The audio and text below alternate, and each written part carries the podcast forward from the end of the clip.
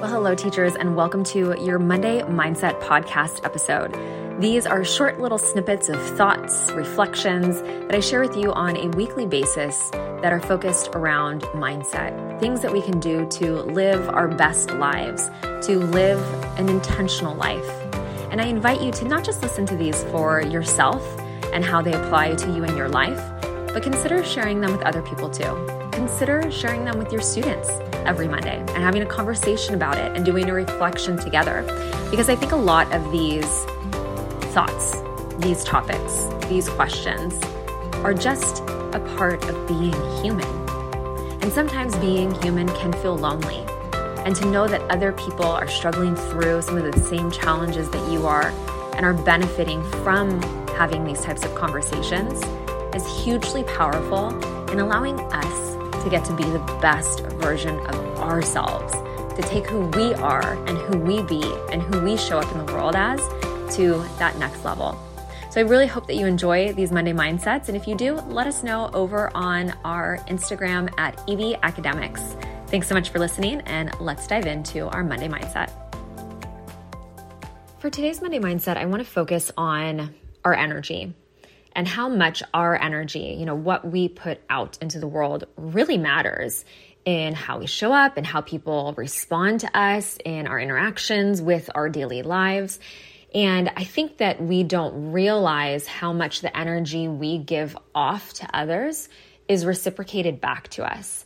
And, you know, I think a lot of us fall into this like victim mentality sometimes that, oh, it's a bad day, everything's going wrong, all of these complaints, whatever it might be. And yes, of course, there are bad days. Of course, things happen to us that we maybe wish wouldn't happen to us.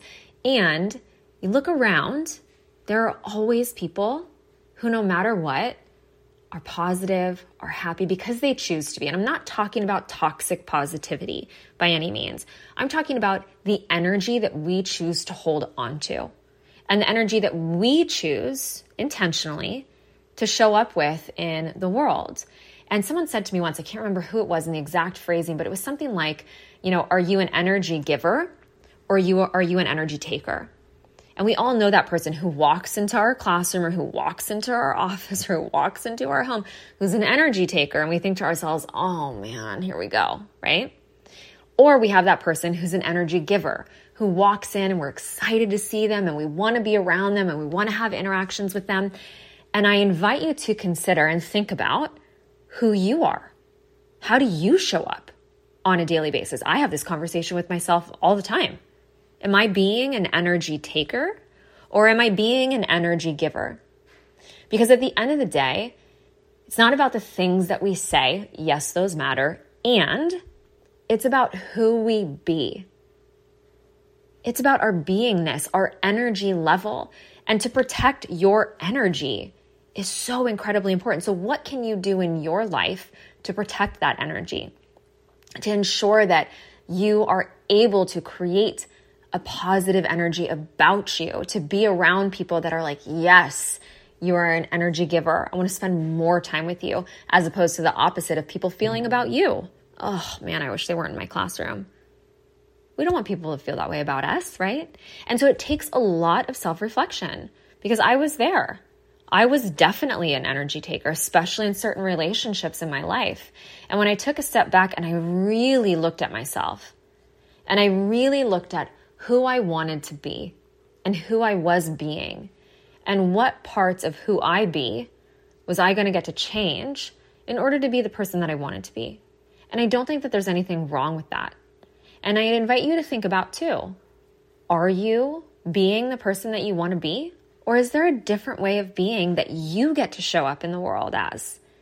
And how can you make that adjustment? How can you make that shift? And I think the first thing is in starting with the recognition of self that I'm not being who I want to be.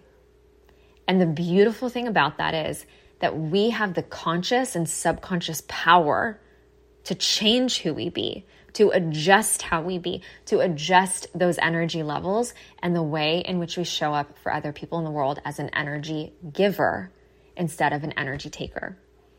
And so sit with yourself for a little bit. It's hard, absolutely. And it's a massive shift that gets to happen in your life where you get to decide your level of positivity, your level of energy, your level of your way of being, and no one else, not the external circumstances. That does not control your life. You get to. So, some food for thought. Hopefully, that serves you. And here's to another great week of living intentionally.